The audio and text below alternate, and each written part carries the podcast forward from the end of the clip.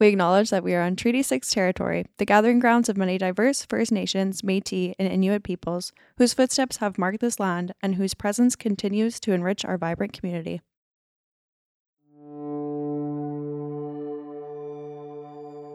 Hello, and welcome back to Research Recasted, the Knowledge Mobilization Podcast. I'm Brooklyn Logician, and I'm here with Natalie Smatis. Hi, how's it going, everyone? In today's episode, we are joined by Padraig Buttner-Schnirer, Raymond Baril, and Allan Gilliland. Padraig Buttner-Schnirer is a recording engineer, mastering engineer, music producer, and assistant professor of sound recording at MacEwan University. He completed his formal training at McGill University, earning a bachelor's degree in jazz performance and a master's in sound recording. After completing his studies, he spent 10 years as a freelance recording engineer in Montreal, producing music for a diversity of artists in the city's best recording facilities. His recordings have earned many awards and received Juno nominations in 2020 and 2021. Raymond Baril is the chair of Department of Music at MacEwan University. Before Ray stepped into the role of department chair, he was director of MacEwan's Big Band and the director of Community Engagement Scholarship in the Office of Research Services, and the previous producer of our show, Research Recasted. Prior to his career at MacEwan, he was a band teacher with Edmonton Public Schools, conductor of the University of Alberta Concert Band, executive director of the Alberta Band Association, and for 15 seasons worked as a conductor for the Cosmopolitan Music Society. Dr. Allan Gilliland is the Dean Faculty of Fine Arts and Communications. He has written music for solo instruments, orchestras, choirs, brass quintets, wind ensembles, big bands, film, television, and theater. His music has been performed and broadcasted by ensembles around the world, and many of these performances have been in the world's major concert halls. Allan holds a diploma in jazz studies, trumpet from Humber College, a Bachelor of Music degree in performance, and a Master of Music degree in composition from the University of Alberta, a PhD in composition from the University of Edinburgh. Allan has taught at the University of Alberta, the University of Edinburgh, Red Deer College, and MacEwan University.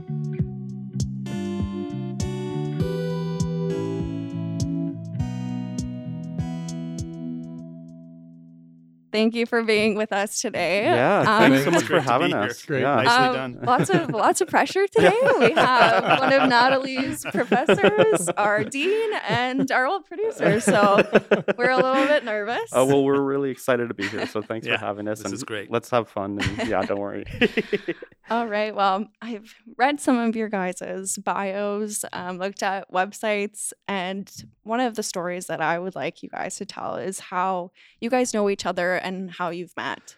Where do you want to start? Uh, let me see. I can start. This is Allan, by the way, if you're trying to ind- identify voices. Um, so I've known Ray Baril since 1986.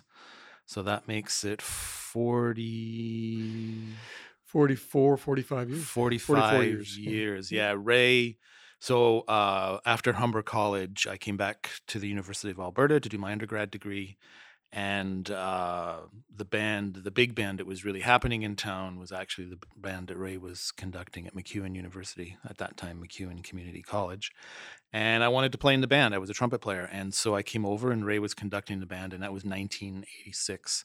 And I wrote my first big band chart for that band, and uh, Ray and I have been collaborating now for 46 years. Yeah, that kind of sums up the. This is Ray speaking now, but uh, it um, sums up sort of that history. But uh, the collaboration has been ongoing. Um, the bio that was there sort of reflects on some of the things, but uh, it, more importantly, or not more importantly, but certainly as important as the fact that uh, I've been the director of the um, Edmonton Winds, which is a community-based uh, wind ensemble in Edmonton, and Allan and I've uh, did a CD together, which uh, received a WCMA award, and it featured all the music of his. And we've, oh, man, I can't even think how many pieces we've collaborated yeah, on. Dozens, twenty maybe, twenty, yeah, yeah. And uh, also was the director of the River City Big Band, and Allan was the principal writer for that group, and and we've collaborated on a number of projects as well. So it's been yeah, a forty to forty-five year friendship and collaboration through that period of time. And uh, MacEwan has been sort of the the focus mm-hmm. of that, certainly throughout that entire period of time. Um, so I actually, this is Padraig uh, Buttner-Schnirer speaking. Um, I've known Ray and Allan uh, by reputation because the Canadian music scene, uh, you tend to hear a lot of uh, people's names said a lot. And so I, I, knew them by reputation for a long time. Um, I didn't meet them formally until I uh, joined the um, faculty at MacEwan in 2019. I was hired as an assistant professor in the recording department. Um, but interestingly enough, I do, Allan and I did have an experience uh, a few years ago. I can't. I can't what, what, year was that? Twenty. Wow. 2020. well, it was pre-COVID. Yeah, yeah it, it so was like 2016, 17, maybe something like yeah, that. Yeah, I think it was even early, like 2012 yeah. or something like that. But anyway, I was doing an internship in Banff. Um, as a recording engineer and allan i was on a session and when you when you do the banff internship you get put on these sessions and these vis- visiting artists come and alan came as a guest composer to work uh, with a, a, brass ensemble that was featuring um, Wycliffe Gordon, who's a um, an amazing uh, trombonist from New Orleans. And um, I met Allan, among other people, some great musicians. Jens Lindemann was on that, um, a bunch of great performers. But um, uh, but anyway, Allan was a guest composer, and we didn't have much interaction. No, we were. We I, I, think you came in for the day. You were. Yeah, just for my pieces, um, just for my two pieces. Yeah. And I was assisting on that session, so I was kind of quietly in the corner, and the person who was running in and out of the studio to adjust microphones and stuff. But I remember uh, really enjoying it, and it was a fantastic session. So we did meet way back then, and I still have yet to show you, Allan, the photograph of us because there is a photograph of the ensemble, and it's weird to look back on it now. I have it. I'll show it to you oh, one day. I'd love to. And we're both in that photo. It's not the best photo, but anyway. so I did meet Allan years ago, but anyway, um, in 2019 I joined the faculty, and that's when I met them formally. We kind of mentioned in your bios, and you kind of mentioned as well, but curious what kind of your expertise are with music. Sure. Yeah, that's a great question. So I, I, I guess you could call me um, a uh, recording engineer. My specialty is definitely uh, recording acoustic music, but I do I perform various different roles within my my expertise. Uh, I do recording, I do mixing, I do uh, mastering, I do um, uh, producing, and they're all kind of separate roles. And you'll find a lot of engineers will sometimes spe- traditionally people would specialize in one of those areas but now it's getting more and more common for people to overlap and i tend to do a little bit of all of them and i really enjoy that because I, I think doing all of them makes you a little bit better at each one. So um, yeah i've mastering recording mixing producing. If you want me to talk about what that means i can do that but sure. uh, if you'd like to. sure. So recording is pretty obvious. Your your your your um, role is to go into the studio and kind of help the musicians achieve their best performance. Um, you're using your knowledge of setting up microphones to get the capture the sounds in the way that the artists want or the producers want. Um, then later, after you've captured that audio, you're going to mix it. So you you combine all the different signals that you've captured. You might apply effects like reverb or compression or things like that to enhance the sound. And you're going to generate a final mix, which is usually a stereo file if you're working in stereo. And then a mastering engineer will um, it, uh, come along, and their job is to kind of finalize the audio so that's ready for commercial release. And that could be purely technical things like just making sure it's loud enough for whatever format it's being released on. Or it could also be enhancing the sound even further if they think they can make it even better. So there is kind of a technical and creative um, aspect to mastering.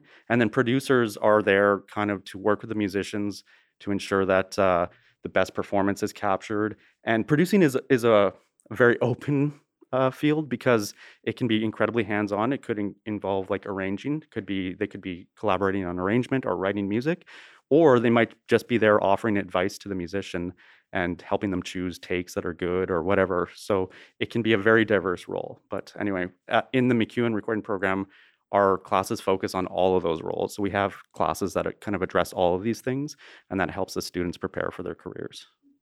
Yeah, so this is Allan again. So my yeah, I, I would say my expertise right now would be composition, uh, and then kind of the ancillary parts of composition, which are arranging and orchestration and other things like that. But I've had a bit of a dual career. I actually started wanting to be a jazz trumpet player when I got out of high school and went to Humber.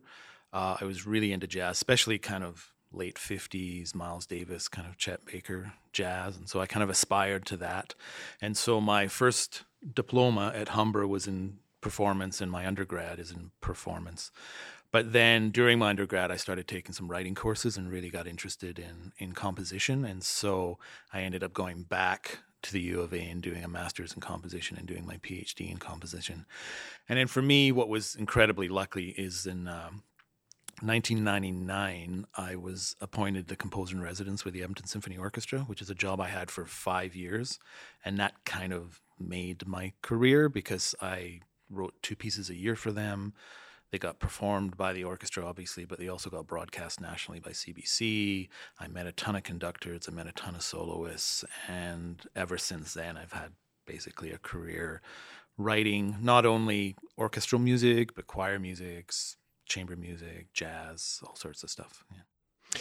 This is Raymond speaking. Um, in terms of the artistic side of what I do, there's uh, certainly the one area is that of as a performer. I'm a woodwind player. Uh, my uh, undergraduate degree was in saxophone. Uh, my uh, graduate work was also in saxophone. My minor area was that in flute and clarinet. So I'm, I'm really a woodwind player. Um, but then I did further graduate work in conducting. So the other side of my career from being a performer is that of being a conductor of, of very traditional groups, uh, things like wind, wind ensembles, orchest- orchestras, uh, chamber groups like that. And but um, my life has been around uh, that of directing big band, uh, 37 years of that. Um, so those are the two artistic side of things. And, and actually, I, I, would say that the biggest part of my career has just been that of a, a music teacher, uh, being able to somehow sort of translate the information or, or provide that information to students. And of course, the other leg of my career is that of being an administrator, which is uh, a music administrator. And we need we need all those all those people to make an industry vibrant. Uh, without without all of those aspects, it's very difficult to have a have an active career in, or a vibrant career in, in the artistic industries. I didn't talk about being an administrator. Is that a sign of something? I forgot to mention that. Yeah, I was chair of the music program for five and a half years, and I've this, I'm in the eighth year of being the dean of fine arts. So I guess administration has been a big part of the last 14 years of my life. And we're very thankful for that. Ah. I'm always very jealous when someone says that they were even like music recording or instruments because I played instruments for years and I was never particularly very good at it. Like a saxophone, played saxophone for six years, but I think it was always just honking. well, that's what it is, right? It is. That sounds about right. pretty much what the saxophone is. It's honking. Ouch. Yeah. yeah. I, I just want to say too that um like in, in my third year in, in the music program, you know, the more classes I take, like arranging and mastering and and all these different, uh, you know, worlds that I, I never even really thought about. I'm I'm getting more into and like I'm I'm now like, oh, I want to do all this and you know be be well rounded and um, like you said, like all those kind of connect and it's kind of cool to see, you know, the more skills you have. Um, you know, the more creative possibilities you have, and it's cool to see what you can create. That's an interesting point. I'll just sort of back up on that a little bit. And you know, I always say that what what makes up the legs of our chair of our career, and I think especially at the beginning, I think it's really important that we have lots of things. You know, whether it be performing or conducting or teaching or uh, whatever that is, administration. But ultimately, what happens is we we settle on the three maybe that that provide that stability, and uh, I, it's really important to make sure that you branch out and find out as much as possible at this point in time. Yeah, and when we built the degree, we built it so that you yeah. would have to do all of those things because even if you want to be focused on recording, it's hard to be a great recording person if you don't know what an instrument sounds like. It's hard Absolutely, to know about writing if you, you haven't done any writing. It's hard to be a composer if you haven't been a player, you know, all of those things. So we try to mix them up, even though people come in wanting to do sometimes just one direction and kind of push against having to do the other stuff. Oh yeah, that's very very smart. it's good. I'm I'm slowly learning that. Yeah, yeah, yeah. Uh, the hard I want to take advantage of it. I can actually say that like I don't think I would be a recording engineer if it hadn't been for classes I took because I think that is one of the best things about going to school is you are exposed to all these different areas and it kind of and I think there's a lot of people like that. They start out in one domain and then they kind of realize that they might be drawn towards something else. So it is it's I think that's one of the huge advantages of doing a, a university program like this. Yeah, well when I like I was saying when I left high school, Mm-hmm. I, the only thing I wanted to do was be a jazz trumpet player. Don't yep. talk to me about yep. anything. Yep. And then I took one class in Humber about the music of Duke Ellington, which was just incredible because we just listened to his music. And then in my undergrad, I took a course in uh, electronic music, which was kind of a precursor to recording. I took a course in orchestration, which is kind of writing for the orchestra. And by the time I was done, I was not interested. I was more interested in the big Right. picture, the whole like how does this whole orchestra go together, Yeah. than I was on just my role as a trumpet player. And I, if I had not taken those courses, I don't think I would be a composer. Yeah, we'll probably come back to your roles. Um, but I just want to ask you first. Um, can you talk to us a little bit about your project, MacEwan Generations Big Band?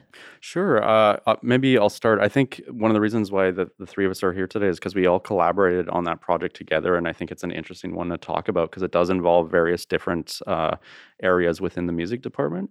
Um, so you've got, first of all, it's a big band. I'll, I'll maybe I'll leave Allan or Ray to talk about what a big band is for the listeners, but um, I'll say just to get it started that it, it was kind of a interdisciplinary collaboration between composition area, the performance area, the recording and production area, and actually even the design area through uh, their uh, the project's involvement with Bent River Records, which we should probably talk about as well. Um, but uh, do, do you guys want to maybe start talking about what a big band is? Well, I can talk about how yeah. it started because I kind of generated the Generations project. So, as the dean, I oversee the budget for the entire fine arts and communications, and we have pots of money sometimes. And we did have a pot of money that was provided by a Toronto Dominion Bank, and basically we were given uh, sixty thousand dollars every year to put to the music program to help with performances. And so year after year, we had used it. One year, we took a band to uh, Whistler, BC. We took a big band there, and I'll talk about that because it's actually connected to this project. Uh, but when it got to COVID and we shut down and we ha- we weren't doing any performances, we still had this money, and they wanted us to spend it. And I thought, what are we going to do? How are we going to spend this money? So my thought was, one year I will commission ten pieces of music and spend the money, and then in the next year we will record all those pieces of music. And so that's exactly what we did. So I reached out to uh, five faculty and five uh, recent graduates of the program, commissioned fi- uh, 10 big band charts.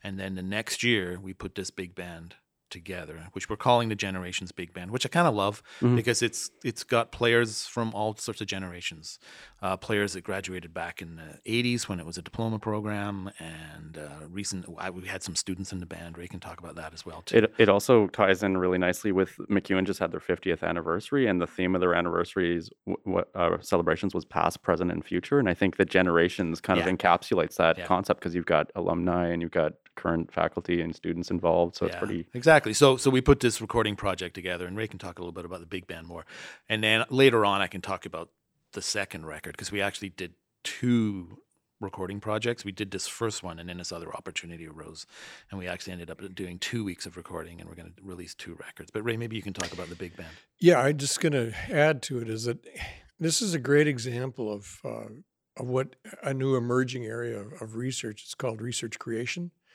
and it's something that's come up. I- I'd say in since the early 2020s, you know, somewhere around uh, that period of time. And I'll I'll read it rather than making a mis- mistake in the definition. Uh, this comes from the Canadian government, by the way. Uh, an approach to research that combines creative and academic research practices and supports the development of knowledge and innovation through artistic expression, scholarly investigation, and experimentation. And if I think about what this project is, it brings together everybody in in creating a research area, a, research environment. Um, and and it, it certainly involved the big band, and and that's an important part of this because that became the the vehicle for all of this to happen, or for the ultimate performance. And a big band is made up of um, essentially four sections of of instrumental groups. Uh, the one being the saxophone uh, area, so there are five saxophones. The trumpet section, uh, in this case, we had four trumpets, and the trombone section, which also had four uh, players in it as well. And then it also involves the rhythm section, which is made up of piano, guitar, bass, and drums. And we also had soloists as well, and, and Allan will talk about that in there. But that essentially is the is the unit, uh, and I'm the person who is desperately trying to steer things at the front of some very very strong um, players. Like they're, these are very very strong, creative, energetic, um, uh, somewhat opinionated people at times. And my role is actually to sort of pull all that together and sort of direct those creative juices in a way that's ultimately going to come up with a, a production or a project or, or a post project that is going to be really fine. And I think we did. Um, one of the things that I think might be fun to discuss is like maybe the process. I don't know if the listeners would be interested in that, but I should mention Paul Johnston. He's the head of the recording department. He was also uh, heavily involved in this. But basically, from the start of the the project, Allan approached us and said, "This is this sounds like a great project. Would you guys like to be involved?" And we definitely wanted to be involved. And it's also great for us because we can involve our students in the recordings, and that's one thing we try to do a lot at MacEwan is um, create opportunities through our research projects where students can come and like sit in on the sessions and help and participate because um, you know in in many ways recording is almost like a trade like one of the best ways to learn it is just by doing it and of course the classes are great for teaching theory and all the giving all the knowledge to the students but until they get in there and do it themselves um, they won't be able to apply that knowledge. So these kind of research projects are ideal for students um, to just kind of practice uh, what we're teaching. Um, so, so um, Paul and I, we, uh, Allan asked if we wanted to be involved, and the first conversation we have to have is we have to talk to Ray and Allan about, okay, how are we going to do this? Like, first of all, very practical things like where are people going to sit?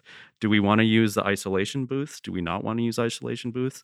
Um, Paul and I had to talk about like how are we going to get enough headphones for the musicians because the, the, studio doesn't naturally have enough headphones, so we had to kind of bring in extra equipment.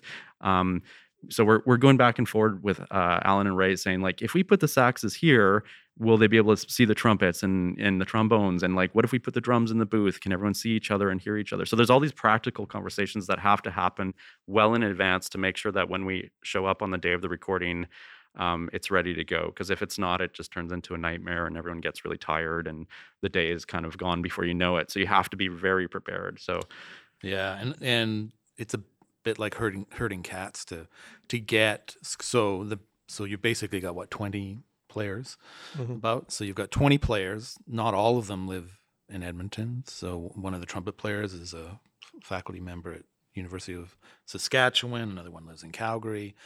Blah blah blah. And so you know you have to try to get everybody in one place uh, so I think we did three rehearsals and three recording sessions, and each each session is about two and a half hours long.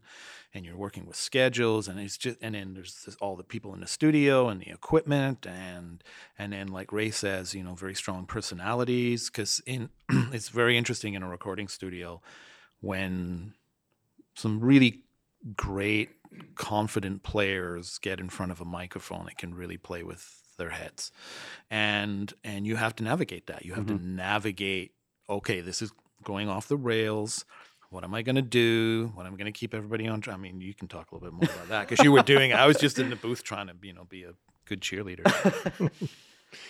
yeah, it's an interesting process, um, and it kind of it comes back to the importance of being prepared and and looking at my responsibility in the process. So, you know, obviously, Allan had the project proposal in place, but then it comes down to the process and, and the research aspect of, for it for all of us. Uh, you know, Padraig being completely aware of what a big band needs to sound like, mm. Allan making sure that the that the arrangements are in, done in such a way that it's going to be successful, or or there's the the possibility of success. And for me, it's the ability to have a real sort of in depth knowledge of what each one of those scores is about. Um, so I, I, basically had to take 20 some odd scores and make sure that I had no question or doubts about what was needed in those in those scores and and so that I could ultimately deal with the moment uh, of whatever that is. Uh, we needed a change. We needed to adjust something in the chart or or we needed to go back and rehearse it. I, I need to be able to look at a score and know what it sounds like, to be able to see with my eyes and and hear with my uh, uh and and hear with my eyes as well. So it's the involvement of your ears and the eyes in that process. And and then I also have to recognize that going into rehearsal, I have a lot of stuff on my plate the least of which is dealing with the personalities there, but making sure that we're really, really efficient. And so that I can go into the rehearsal and say, okay, great, we've done that. I know it's going to be okay when it comes down to the recording session. I need to focus on this. And there were sometimes in the rehearsals that I didn't even spend any time on a section because I said, oh, okay, this is, I don't even need to think about that. I do need to think about that. So my research side of this, of the whole process was being really, really acutely aware of what's going on in every score. And that's hard because all of this music, and this is an important thing, this is all new creation. This is not music that was Ellington or Count Basie or Stan Kenton or whomever.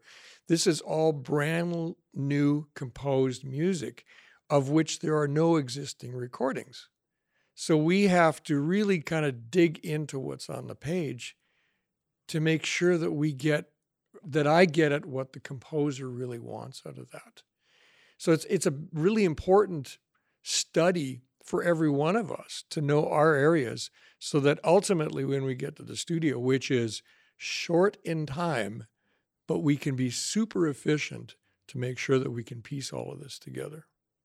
Um, it's fascinating when you uh, when you get into the details because Allan and Ray have have shared a little bit about like the types of things that they're um, thinking about, the types of preparation necessary. But just to give you even more detail, because I, I kind of find it fascinating. So, for example, Ray is in the main room with the band while we're recording. Allan's in the the other side of the glass in the control room, making production decisions and also interacting with the composers in real time if they have questions.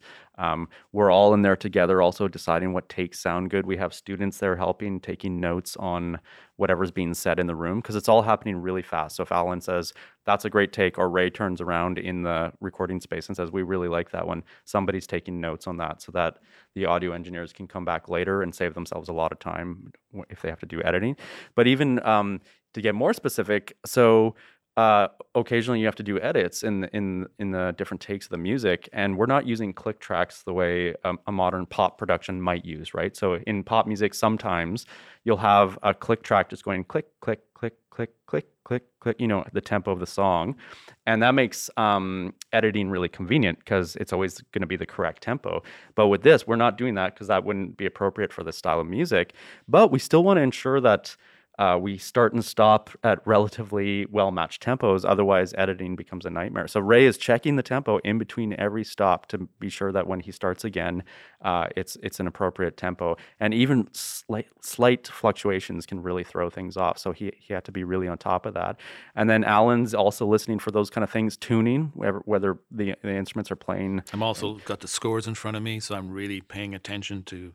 Oops, somebody didn't play this. Somebody didn't play that. You know, because I don't I don't have the music memorized, and Ray's got a lot on his mind, so it's good to have an extra set of eyes on the score. And Allan, correct me if I'm wrong, but some of the composers might not have ever heard their piece performed by a big band at that point, right? This might be the first time they've heard it, so Oh, sometimes there's slight ad- slight adjustments that had to be made, and Yeah, you would sure. you would help- surprises sometimes and even even the faculty we we asked not all of them have written a ton of big band charts so it was all all un, kind of mind opening for them as well too and so you know like oh man i didn't expect that or this is slower than i thought it was going to be or i want more of this i want more of that all of those conversations are going on in a room and so when ray stops a take i'll get on the microphone and i'll say ray you know could could we bring out this could we bring out that you know even if he's looking at the score and thinking something else is more important on the score. We have the composers there as well too. A lot going on in the studio. And and just finally to kind of wrap up how kind of uh, like so many wheels in the in the machine um it like uh, on top of that one thing if your mu- non-musicians might not be aware of is that playing instruments is very physical right? Like you you you can't do it all day espe- especially brass instruments. It, there's a limited amount of time that those players can play without kind of wearing out for the day obviously. And it's kind of like being an athlete you know if you overdo if you overdo it in one sitting, you're not going to give your best performance. So everyone's conscious of that too. We don't want to waste the musicians' energy and their their physical capabilities for the day. Um, and then uh, Paul Johnston and myself, our role as the as the engineers is also just to ensure that everyone's comfortable and that the technical stuff isn't getting in the way because you don't want that to become a barrier. Um, they've got so much to worry about that if technical stuff gets in the way, it's just going to make the whole thing um, not flow as well. So our job is to try and do whatever we can to keep everyone happy as well and make sure there's no as few technical problems as Mhm. possible so that we can focus on the music. So it's a lot, but It's a lot. but it's fun, isn't it? Great. I mean, it- what an Yeah, there's no more fun place to be in a studio recording a big band. Honestly, I mean, maybe on the stage working with an orchestra is just about as good, but uh, but I mean, that's what makes Padraig and Paul. Uh, they're so amazing at this because you know Ray, as a as a session player himself, has played a million recording sessions, and I've been part of recording sessions as a composer and a player. And if if that side of it, if the technical side of it is getting in the way, boy, you start everybody's attitude goes down people Mhm. start crashing people get mad it, it does affect the way the way it plays like it and so to just go into the studio as we did on these sessions just take a little bit of time to get headphone mixes is what we're really worried about and suddenly we're already recording man that is that is skill Yeah, I can also speak to. Um, I had the honor of helping Padraig in one of his um, recordings uh, that he was doing, and it was a lot. Like, and and Are you you guys, talking about the one with Aretha? Yes, yeah, with You were Aretha. amazing, by the way. You were such a fantastic uh, on that session. It was fantastic to have you. you. there. Yeah, yeah. um, but uh, and yeah, we did that over. You said you you did three days for that for your research project. for, yeah so we did t- ended up doing two records so we did two days for one record and then a week later did two days Which for is other actually record That's- unbelievable. yeah, Like we were, gonna it was a lot of It was down to business. Like we were, we were getting a lot of music out. Right? had 20 pieces in, in essentially Yeah. four days in a Yeah. recording Yeah. studio. with a big band yeah Yeah, it's that's a lot. Yeah, live, live off Applause live to off the floor Live. yeah. Yeah. yeah live off the floor yeah because I think we, we we recorded eight tracks. Or It was eight tracks, and we had a weekend. Yeah. We had like a, a sat. We did a setup on a Friday evening, and then we did the full the recording on Saturday and a Sunday, which is pretty typical for your average kind of jazz small combo. Yeah. That was a different type of instrumentation. It was a it was Aretha's uh, Aretha Tillotson's ensemble, and it was uh, a small combo. So there was uh, a couple of saxophones, a rhythm section. Um, so it's a very different project, but but similar kind of all, all the considerations are still there. It's just different, slightly different because it is a different type of ensemble. So But yeah, the fact that you guys did that like pretty much in the same amount of time is like yeah, super it's it's uh, very precise. I would call it like hectic but thoroughly enjoyable. I don't know. I, I love it. It's it's like an adrenaline rush really. Like you you get home and you're exa- I don't know about you guys, but I I you I get home and I'm like, wow, that's exhausting, but I'm also like can't you know all excited and you know you can't sleep and you're you're just like really looking forward to the next step, yeah right? yeah It's very energizing. There's Yeah. no question about that. Yeah, it's hectic. Um, but I think that, you know, when everything's working, it's a very positive Yeah. experience. Yeah, right? absolutely. and it's the pinnacle of what we often Yeah. train for you mm-hmm. know as a conductor as a composer i mean the studio is so kind of hyper focused and so for those players it's a, it's kind of a pinnacle for them is two to work together and yeah everything about it is really great really love it And and it's important to know that you know if you look at it from a research standpoint, is like it, I think often people look at what happens on the stage or on a concert, and everybody kind of goes, "Oh, okay, I guess that's it, right? That's that's that's it." And and if you take if you take a look at the entire project, and if you look at the timeline, this is nothing that happened overnight, right? It's not like you just get into the studio and say this is going to happen this was a year in in putting it all together Uh, in terms of developing a proposal for this which is what allan did and had this concept of uh, of these recordings coming up with the names coming up with the composers coming up with sort of the direction that we were going to go with this. So that took that took a year just to put all that together and then find the money because musicians don't come cheaply Mhm. you know so there's there's a lot of investment of, of dollars into that Mhm. then the preparation there, there's a, a year timeline just to get to the point of actually getting it to the studio so we can actually start to record it and now we're into the second stage Right. of that where we're doing the editing and making sure that we're ready to go to final production so it's it's a very very long process to go through that proposal the preparation and then the the production. And ultimately what we call the dissemination we're talking about it to a certain extent here but also the the the dissemination of that recording. So it's a it's nothing that happens overnight and sometimes i think people kind of miss that point that there's uh yeah there's a lot in that process. Yeah, I I can see how that's a that's a full process. How did you go about finding the composers for this project? Sure. So, so that was kind of my not my call, but I, I did collaborate with Emilie LeBel, who teaches composition here, Kent Sangster, who teaches composition, Ray, ran a bunch of names by because I did want it to be uh, kind of five uh, kind of faculty senior composers, five emerging composers. I really wanted it to be that focus. And so the faculty that we got were Kent, Kent Sangster wrote a chart, Rubim de Toledo, who's the head of bass here, wrote a chart, Craig Brennan, who's in the wind department, wrote a chart, and Tom Van Seters wrote a chart. And his chart's called uh, The Long View, and that's going to be the name of the record, The Long View. And then there was one other kind of friend of the band, Silas Friesen, that we commissioned. And then the students were Joel Taves, Stephanie Urquhart, John Halverson, Marie Alice Conrad, who's now a sessional member with us, and Landon West. And so we chose the five of them as well as those other five. And and they went off and they had a year to write the charts. They had a deadline because we knew we were coming back to the session a year later. So they had basically till I don't know, February or March of the year before we recorded in May. And so that ended up, and so I'll, I'll take this little side trip now to the second record. So the whole project was supposed to be this one record. And we had the money, and, and it was all in place. Uh, and as we have described, it is a major undertaking to get everybody in place at one time. And so I've had this relationship with this flute player by the name of Jim Walker.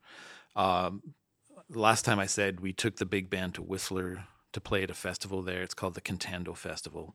Well, in 2017, 2018, something like that. Maybe 16. Pre-COVID, that's all I Yeah, can remember. pre-COVID. Somewhere on something like that 2016 maybe. yeah something like that Cantando was uh, celebrating their 20th anniversary and uh, dennis prime who's the artistic director of that festival uh, wanted to do a commissioned piece to celebrate their 20th anniversary. A lot of a lot like composers often get written to write anniversary pieces. It's like it's the fifth anniversary it's the 10th anniversary whatever. So this was the 20th anniversary of Cantando and he very specifically wanted a piece written for big band and he wanted it to feature his friend Jim Walker. I didn't at that point know who Jim was, but Jim, since the early 80s through to about 2005, maybe 2010, was the first call flute player in the studios in Los Angeles. And so, um, Memoirs of a Geisha, uh, Jurassic Park, Wow. uh, Back to the Future, Wow. Titanic. He's the flute player on all that stuff. Wow. He's like the guy. But not only was he a great flute player in a kind of a classical world, but he also had uh, a fusion kind of what we call fusions, kind of like uh, jazz and rock fused together. He had this fusion group called Free Flight, uh, which was him as a flute player plus a jazz rhythm section. And he had that in the 80s and 90s. So not only was he a virtuosic flute player, but he was actually a flute player who could improvise in, in jazz. And so he wanted this piece written for Jim. And so I, I wrote this three movement concerto for Jim called Pipe Dreams. So in 2020, uh, Jim was retiring from teaching at uh, University of Southern California after 35 years. And he wanted to play that piece as his kind of final piece at the concert. And so we were hanging out for dinner afterwards in LA. And, uh, and I said, man, there's got to be a way we can record this thing we have to record this thing because he loves the piece and I like the piece a lot. And it was a big success when we did it in Cantando. And I thought, wait a minute, we've got a big band already booked for a week. Could I just ask everybody to stick around for an extra week and we could do this as a record for Jim? Because he's at the end of his career now. He's in his 70s and uh, 80s. 80s, maybe. Yeah, Yeah. 80s. And uh, he wanted to do kind of a legacy thing. He, so he wanted to do my piece, which is about 20, 25 minutes long, uh, as well as other pieces that have been written for him over his career. And so, yeah, so we basically reached out to the big band and said, does, does everybody want two weeks of work instead of one week of work? Can we do this first record and then Jim's going to come in, we'll rehearse all of his music, we'll do another record. And that's exactly what we did. So there's going to be two records. There's the Long View, which will be the composers I mentioned, and it'll be the Generations Big Band. And then there will be Pipe Dreams, we're calling the album after my piece, which will be Jim Walker with the Generations Big Band. Hmm.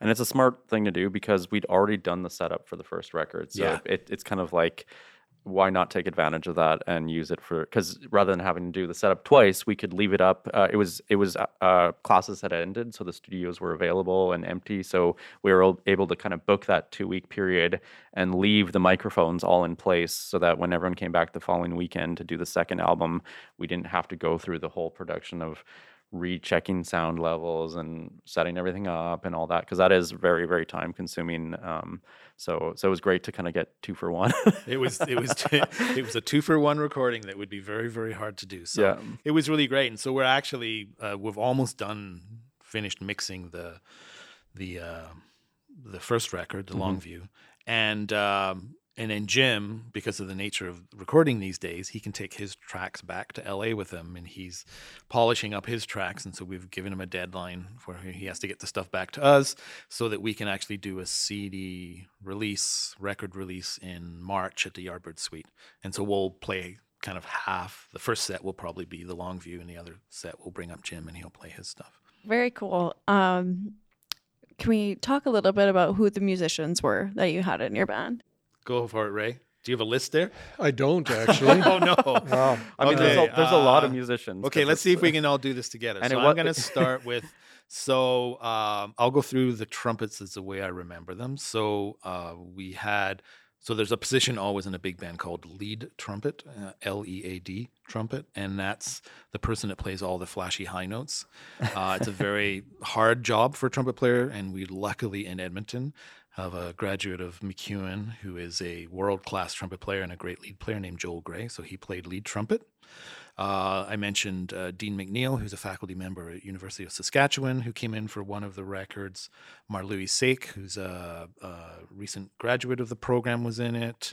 Uh, Alyssa Moores, Alyssa Moore's a recent graduate of the program, was in the band.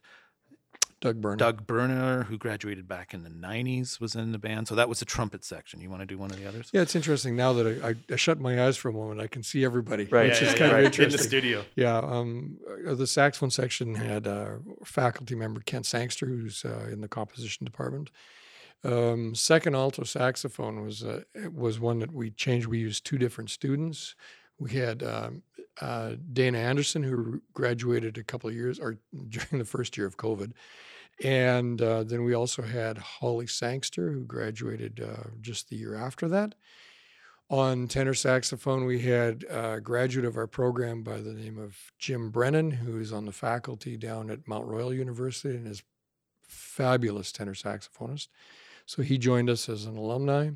Um, on tenor saxophone as well, in the second position on tenor saxophone, we had Jeremiah McDade, who is a graduate of our program as well, who's now world renowned actually for his work uh, as a soloist and also with the, with work with the McDades. Juno winning. Juno winner, Juno yeah. winning. Juno Yeah, winning absolutely. recordings. Um, uh, also uh, on tenor saxophone, we had Gerald Dubik, and Gerald is a uh, sessional faculty member here, teaches saxophone, and is also a, he's won a WCMA award, um, so is um, well respected in the community. And uh, on baritone saxophone, we had Dan Davis, who's faculty member.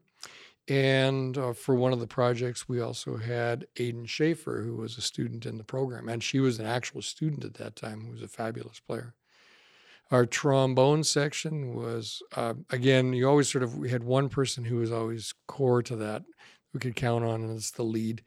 And Craig Brennan, uh, who's on faculty, is head of the winds and brass department. And one of the composers as well. and he was one of the composers and he played trombone uh, second trombone on that group uh, for the group was um, a graduate of our program um, matt white.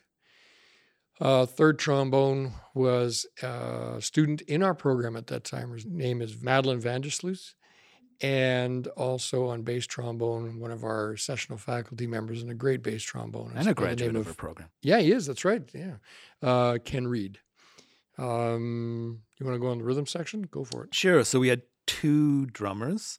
Uh, we had the head of our drum program, uh, Dave Lang, who was there for the first record, and then we had uh, Jamie Cooper for the second record. Uh, Rubim, one of the composers, and the head of the bass program was the bass player for the whole session.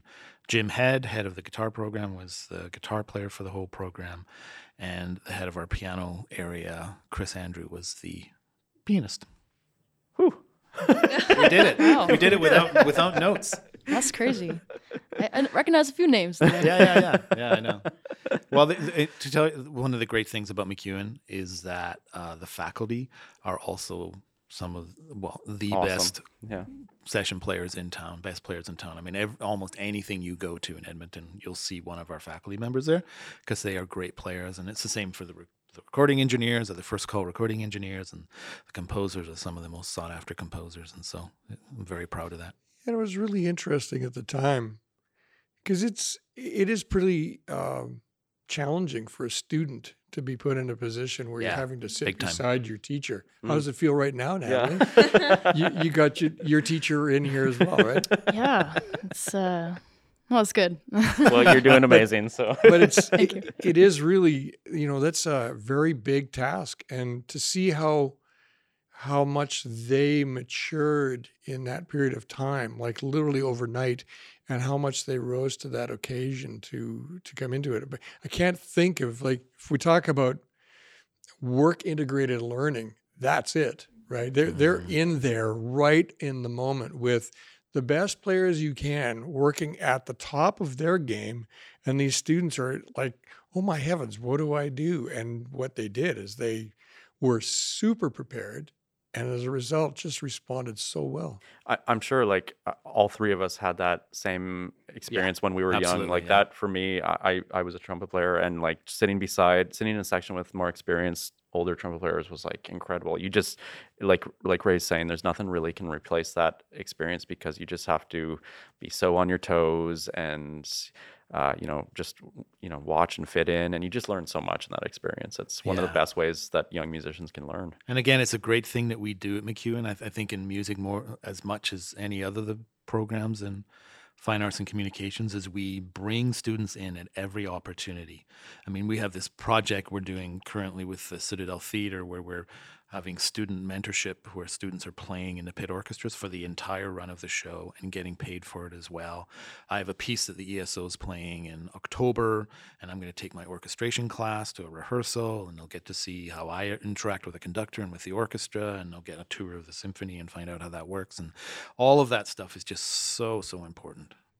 I know I've been very grateful for all the opportunities that my teachers and uh, you know just faculty at MacEwan have given me uh, with recording with Padraig and Ray um, adding me on to Research Recasted, and I'm, I'm really thankful for it all, and I hope to um, make you guys proud.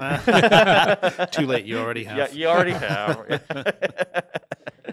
but I mean, if you think about it, like you know, I- this is about the generations project, but I mean, we're watching the two of you learn in real time. There's the, sitting in a classroom talking you two about to about how to do this. hmm It only goes so far. hmm And until you're in the hot seat, until you're doing what you're doing, until the issues arise that arise, there's, there's no way to explain that. It's, it's like t- trying to tell people what it's like to have kids. You know, like Mhm. until you have a kid, you'll never know what it's like to have kids, no matter how many people tell you what it's like to have kids. until you have that kid for the first time, you're like, oh my god, I had no idea what it was like to have kids. So that's why we do it because there's you can't replace this with anything else. Even YouTube videos and any of that doesn't Yep. doesn't even come close.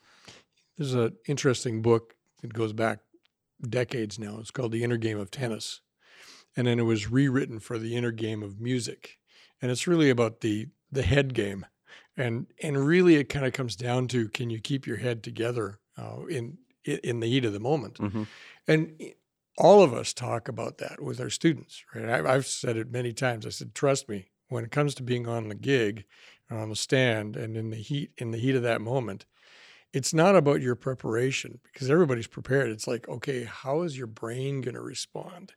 And that to me was really interesting to watch. And it's interesting because I found the students who were relatively new at it were actually pretty good hmm at keeping their heads together. It was some of the old ones in the band that went kind of went, "Oh my God, what's going on here?" And it was, and it was, I think it was a really interesting thing to watch um, how how the students responded, and and it actually goes it, it it speaks a lot to the importance of preparation and uh, and how well prepared everybody was for this. If they hadn't been, there's no way this would have ever happened. There's no way. You know, so that for every I, always say, like for me, uh, for every one hour of rehearsal time or performance time I have, it, it involves 12 hours of prep time on a score. And if you equate that to your parts, there's a, there's an equivalency there. It may not necessarily be the same thing, but that becomes part of that preparation for that period for that moment. And if you do that, it runs pretty smoothly um, putting students in the hot seat, as we were saying, I think that, Mm-hmm. like you said, there's absolutely no replacement for that. And just to kind of speak to the recording area, one of the things we do on these type of sessions is we'll get the students to sit in the seat in front of the computer running Pro Tools, which is the software that's used to record the music. And that position is kind of an unsung hero because no one really thinks about it, but that is one of the most high pressure situations you can be placed in um, because if you mess up, the entire thing stops. Um, so you're you're starting the recorder, you're stopping the recorder. You have to be on your toes. If someone said, "Okay, let's take it back at measure 30 or whatever," you have to kind of know where that is. Um, and everyone expects you to be lightning fast. They don't understand the intricacies of what, what you're Yeah. doing, what and and what you're looking at on the screen, and that you may have never even heard the music before.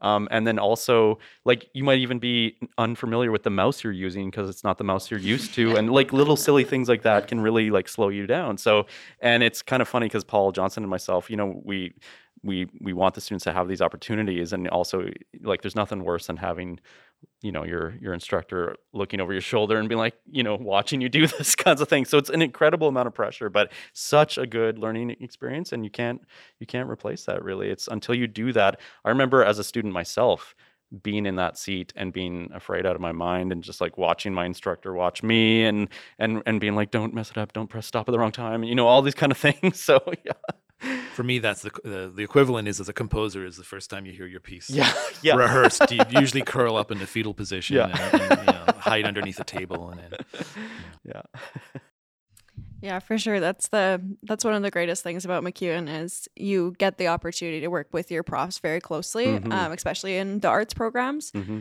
Um, but speaking of students, uh, can you talk to us a little bit about Bent River Records?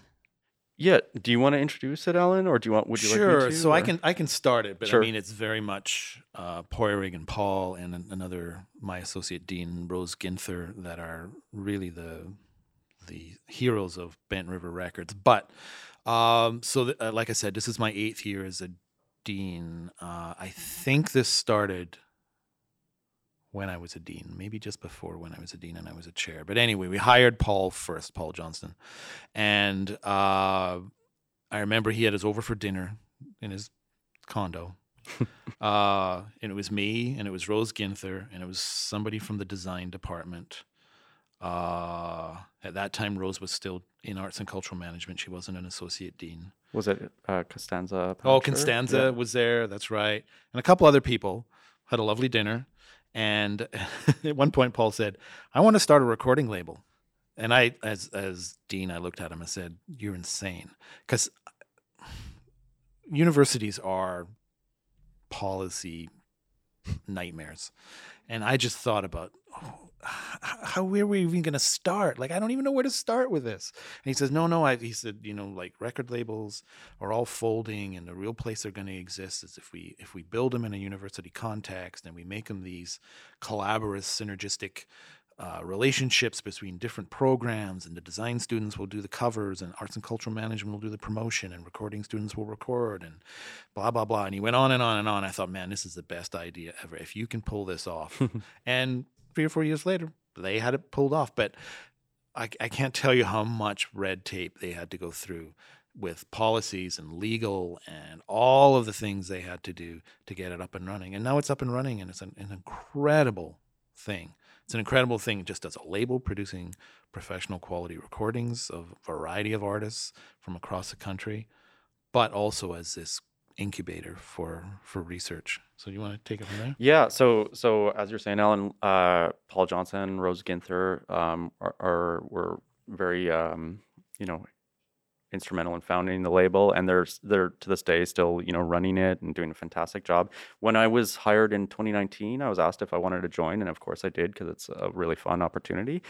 Um, it's I love that it's so interdisciplinary because it really does involve all these different apart, uh, departments. And uh, we should mention Consta- Constanza Yeah, Pasher for again sure. because she she's a design in the design department. And one of the things that we enjoy most with the record label is uh, records need uh, album covers, right? So they, they need artwork for the album covers.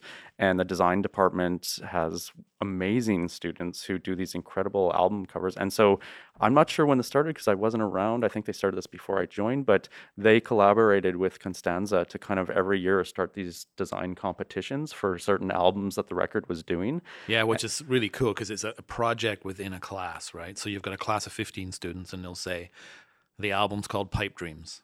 And I'll come in as the composer of that album and say, okay, here's Jim Walker, and I'll tell them about the history and the music and all of this kind of stuff. And then I come back three or four weeks later, and there are 15 album covers I can choose from. 15 and there's usually five or six of them. They're really incredible. And so then you pick somebody and we give a small prize to the person that, actually gets picked.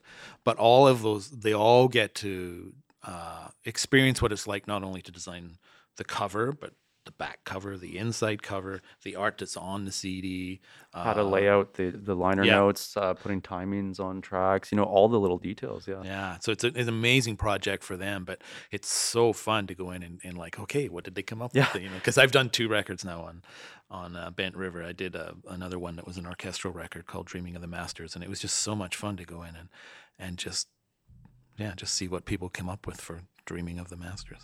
Yeah, I've, I've had the opportunity to to attend some of the Yeah, the right. classes where the students pitch their work to the the artists involved, and I found it so impressive because I'm not in the design area. I don't really know much about what they do. So for me to go in as a guest and sit there and see um, basically what happens is the artists are there and the producers and whoever's involved in the decision about the cover, and the each student gets to pitch their idea the way they would, I imagine, in the commercial world. If Yeah, you're a designer, you, this is what you do, right? So they'll come up with the design concept on a slide and they have to ha- speak for about five or 10 minutes about what the concept is and kind of sell it to the, it is a competition, right? Sell it to the, the people who are making the decisions about the covers and it's so i was i was blown away by how incredibly professional all the students were i was just like this is this is awesome i So wanted to choose again, them work all integrated learning, right? Well, here we are Yeah. work integrated learning. It's Yeah. it's a hundred percent them learning exactly what it's like to pitch. and pitch Constanza does an awesome job with that, like Yeah. such leading that. So so that's that's been something that's been really um,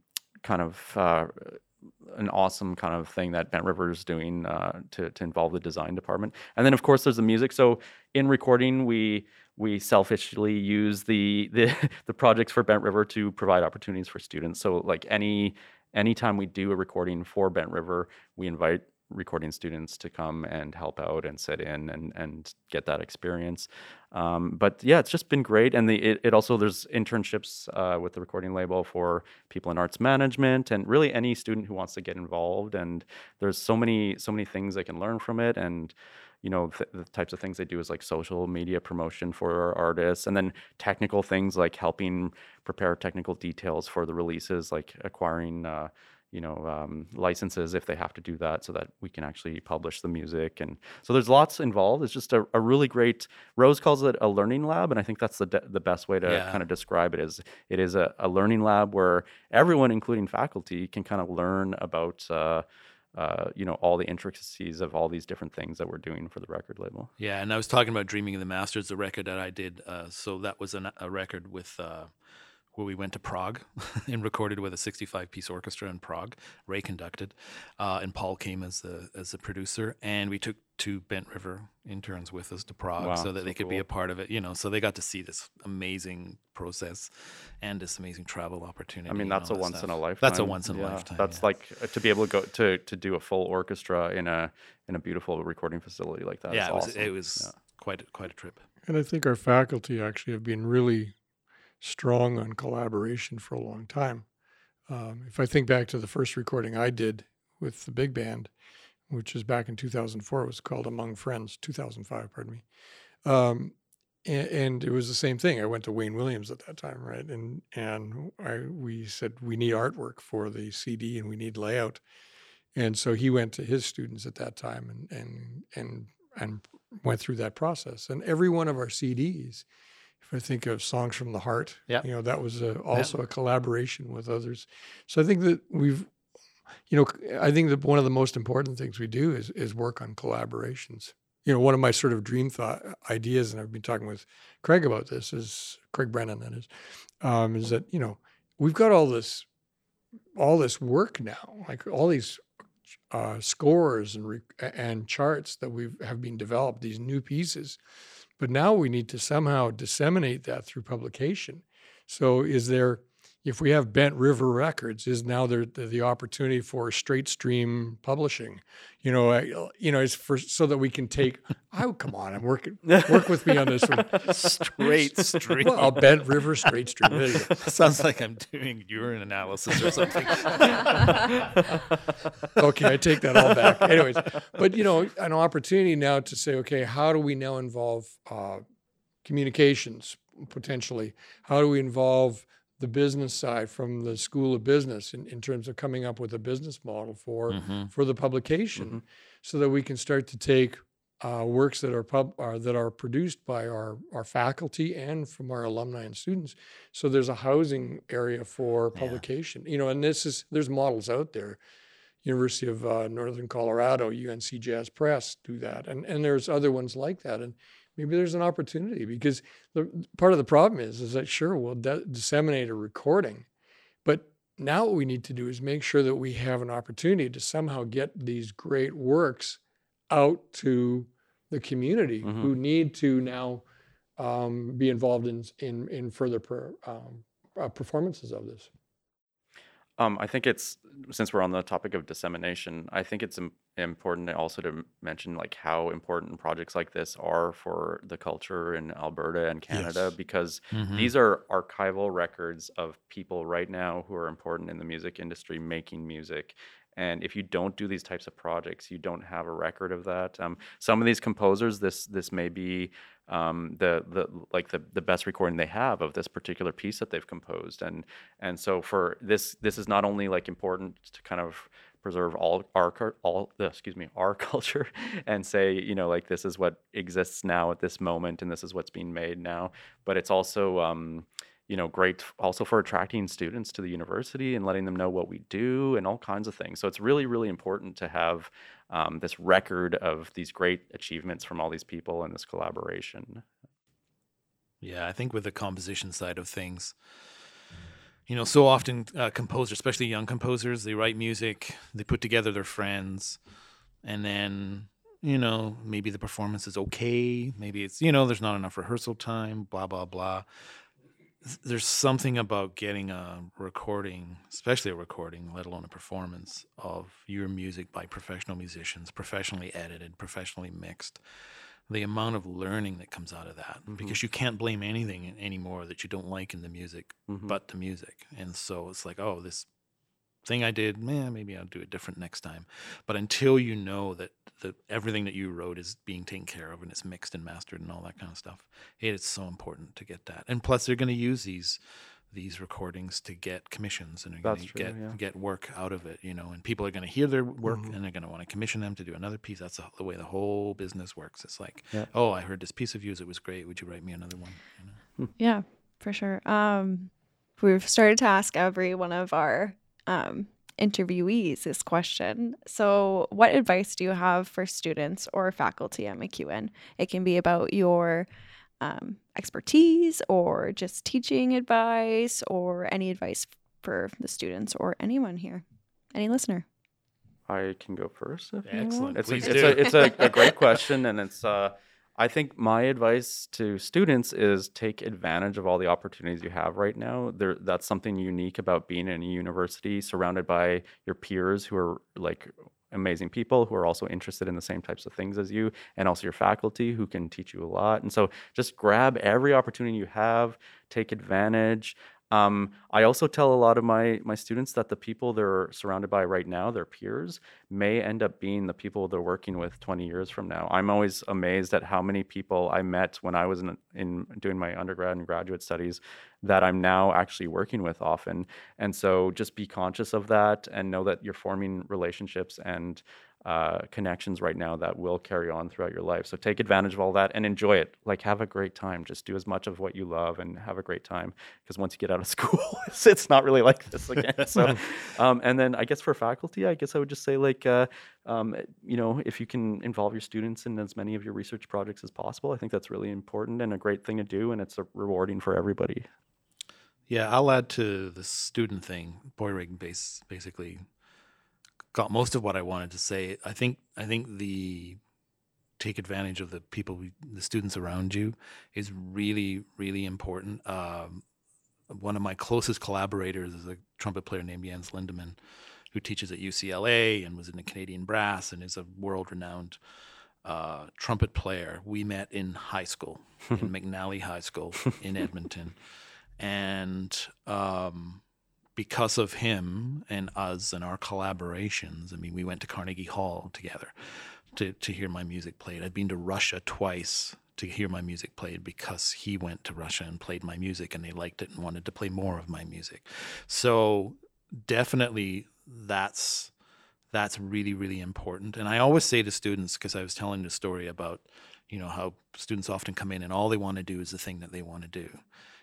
But it turns out you take this other class and you're like, oh wow, I never really thought about this. I might be really interested in this. And back when I was teaching full time and I would teach first year theory, I'd get a lot of people interested in composition who never thought they were interested in composition because I was really into theory and I would I'd make it fun and I'd make composing fun and and all of that kind of stuff. So don't be afraid to take classes in areas aren't what you think you're here for. Mm-hmm. And especially even outside of if if you're in music, outside of music, like the the electives and the options that you take because you just never know and you just mm-hmm. also never know who you're going to meet.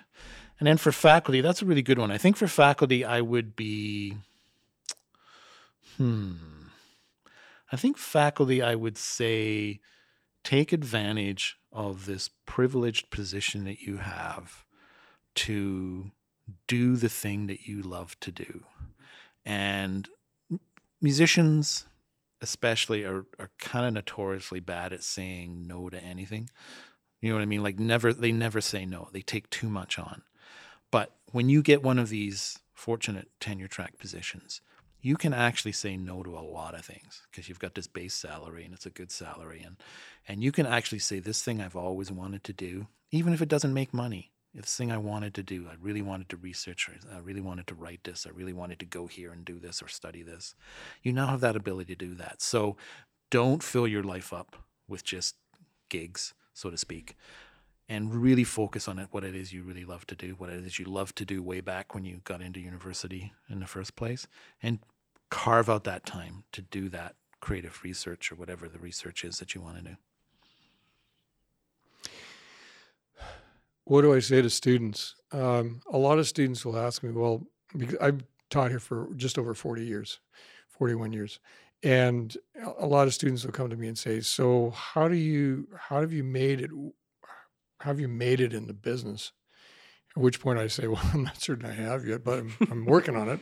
It's still a work in progress. But uh, my, my advice to them uh, in response is don't give up.